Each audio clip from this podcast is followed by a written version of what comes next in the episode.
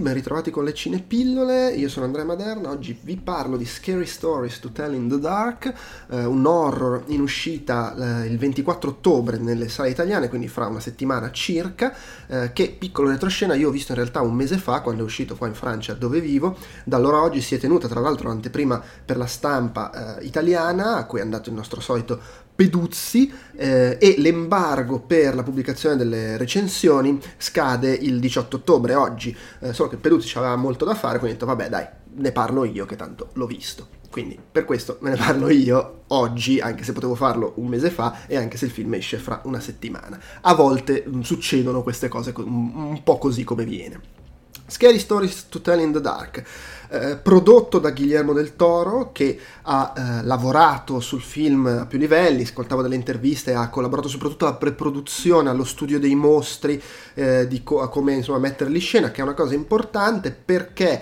eh, il film è ispirato all'omonima serie di tre libri di storie horror brevi per, per bambini, scritto da Alvin Schwartz, uscito, sono uscite fra l'81 e il 91, eh, le tre raccolte, 81, 84 94 e 91, eh, e che sono basate sul folklore. Schwartz, a quanto pare, eh, ha pescato molto da leggende urbane folklore, è, ha fatto un gran lavoro di documentazione, ha scritto queste storie eh, senza negare assolutamente le sue fonti di ispirazione, sono assolutamente dichiarate. Ed è una serie di libri che onestamente io non conoscevo, non credo sia particolarmente nota dalle nostre parti, ma è molto popolare in America. Ci sono state anche polemiche eh, perché, insomma, le solite cose, no? i genitori e i gruppi di persone che non le ritengono adatte ai bambini bambini. Non li ho mai letti, non so dire come siano, vedo che molti eh, online, parlando del film, eh, confessavano il proprio amore per queste storie lette da ragazzi, che per molti sono stati, hanno costituito il primo impatto col genere horror, quindi anche un ruolo importante nella formazione di una, di una persona, se vogliamo.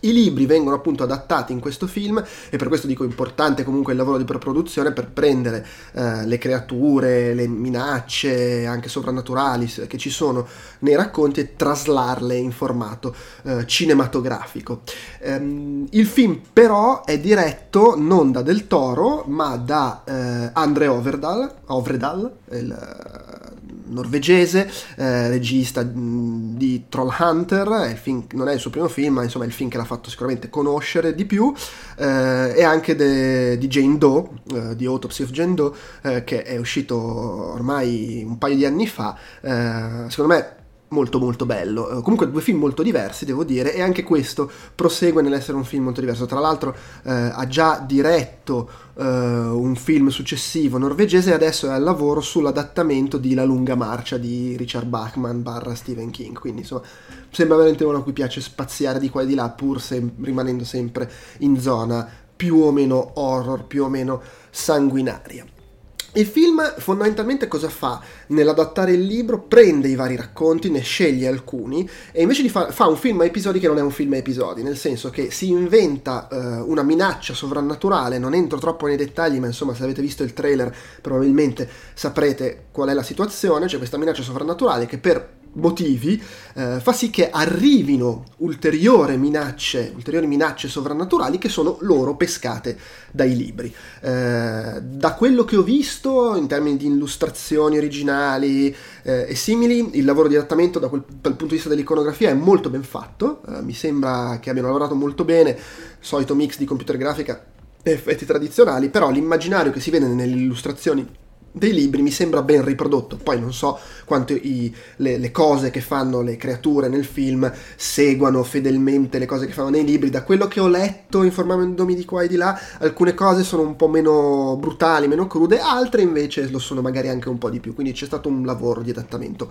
come è normale. E quindi si crea, è un, è un film con un suo racconto che però è spezzato in varie apparizioni, se così vogliamo, e quindi quasi in vari micro racconti horror che vi si inseriscono. Però la cosa funziona abbastanza bene, è abbastanza fluida, non, non crea uno spezzettamento eccessivo, c'è una buona uniformità eh, anche stilistica. Lo stile è da film per ragazzi, horror, assolutamente horror per ragazzi però per certe cose può ricordare magari i film eh, d'avventura un po' lugubri anni 80 per ragazzi, volendo anche Stranger Things, se può essere un riferimento più recente, cioè ragazzi a quel tipo di, di approccio alla narrazione, loro che cercano di scoprire cosa stia succedendo e che affrontano questa minaccia enorme, più grande di loro, eh, un po' di senso dell'umorismo, caratterizzazioni giovanili, però è assolutamente horror, non è un film d'avventura con elementi horror, è un horror, eh, c'è molta tensione, c'è molto orrore, mostri, che, molta gente che muore male, e tra l'altro è un film con rating PG-13 in America, quindi tutti i soliti limiti nel mostrare, non mostrare sangue, uccisioni dirette, eccetera, che però eh, gioca molto con quel limite, lo spinge veramente eh, e fa cose che abbastanza truci, che onestamente eh, uno non sospetta di vedere un film in un film con quel target lì. Spesso altri registi che hanno magari meno abilità a girarci attorno non sono riusciti a far passare cose del genere. È secondo me un film che intrattiene molto, un bel horror per ragazzi, ma comunque un bel horror non, mm, non banalissimo, cioè non inventa nulla di particolare, però non è eh, dozzinale nei suoi spaventi. Ovviamente per il tipo di film che è ci sono i, i jump scare, i boo, però sono costruiti bene. Eh, c'è un grosso lavoro sulla tensione, sull'arrivarci allo spavento e quindi il risultato è che non, non, non è eh, dozzinale, non è buttato lì, ma ha la sua fu- giusta funzione catartica, anche se vogliamo. Eh, faccio un esempio non preso dal film, ma di una cosa che non succede nel film, ma che per spiegare come funziona nel film immaginatevi la classica scena, sei lì in casa con chissà cosa nella casa che ti vuole far fuori, ti nascondi in un armadio, il regista ti mostra la situazione da dentro l'armadio, quindi sguardo limitato, non vedi bene cosa succede, si crea, monta la tensione perché aspetti che arrivi la creatura e insomma lo sai che arriverà lo spavento, non sai magari come e da dove. Ecco, questo momento qua è tirato molto per le lunghe, molto più che in altri film, se vogliamo, horror giovanilistici,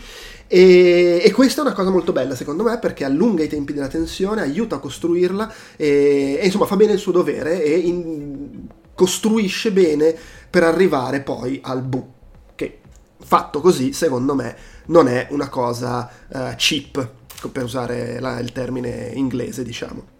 Quindi bello, intrattiene, diverte, non è nulla di clamoroso, non inventa nulla, non è un horror che decostruisce o scardina i cliché, anzi li abbraccia, li sfrutta, ma li sfrutta bene, assolutamente. Lo consiglio, dategli uno sguardo, è ben diretto, solido, e... Bene, bene, credo abbia avuto anche un discreto successo quindi inevitabilmente eh, c'è la possibilità per un seguito che comunque viene anche un pochino lasciata dal finale, come è sempre in questi casi, eh, però davvero dategli uno sguardo, esce come ho detto il 24 ottobre, lo stesso giorno in cui tra l'altro esce Ready or Not, eh, altro film che ho visto un mese fa quando è uscito qua in Francia, altro horror molto divertente, molto diverso, ma che assolutamente vi consiglio di eh, recuperare, ne parliamo la prossima settimana quando esce e se si riesce vorrei comunque organizzare un, un Outcast Popcorn tipo horror di fine, di fine, ottobre in cui parlare di entrambi o magari allargandolo e infilandoci dentro anche Doctor Sleep che comunque uscirà una settimana dopo. Vediamo. Per il momento comunque è tutto, eh, grazie per l'ascolto, al prossimo Cinepillole.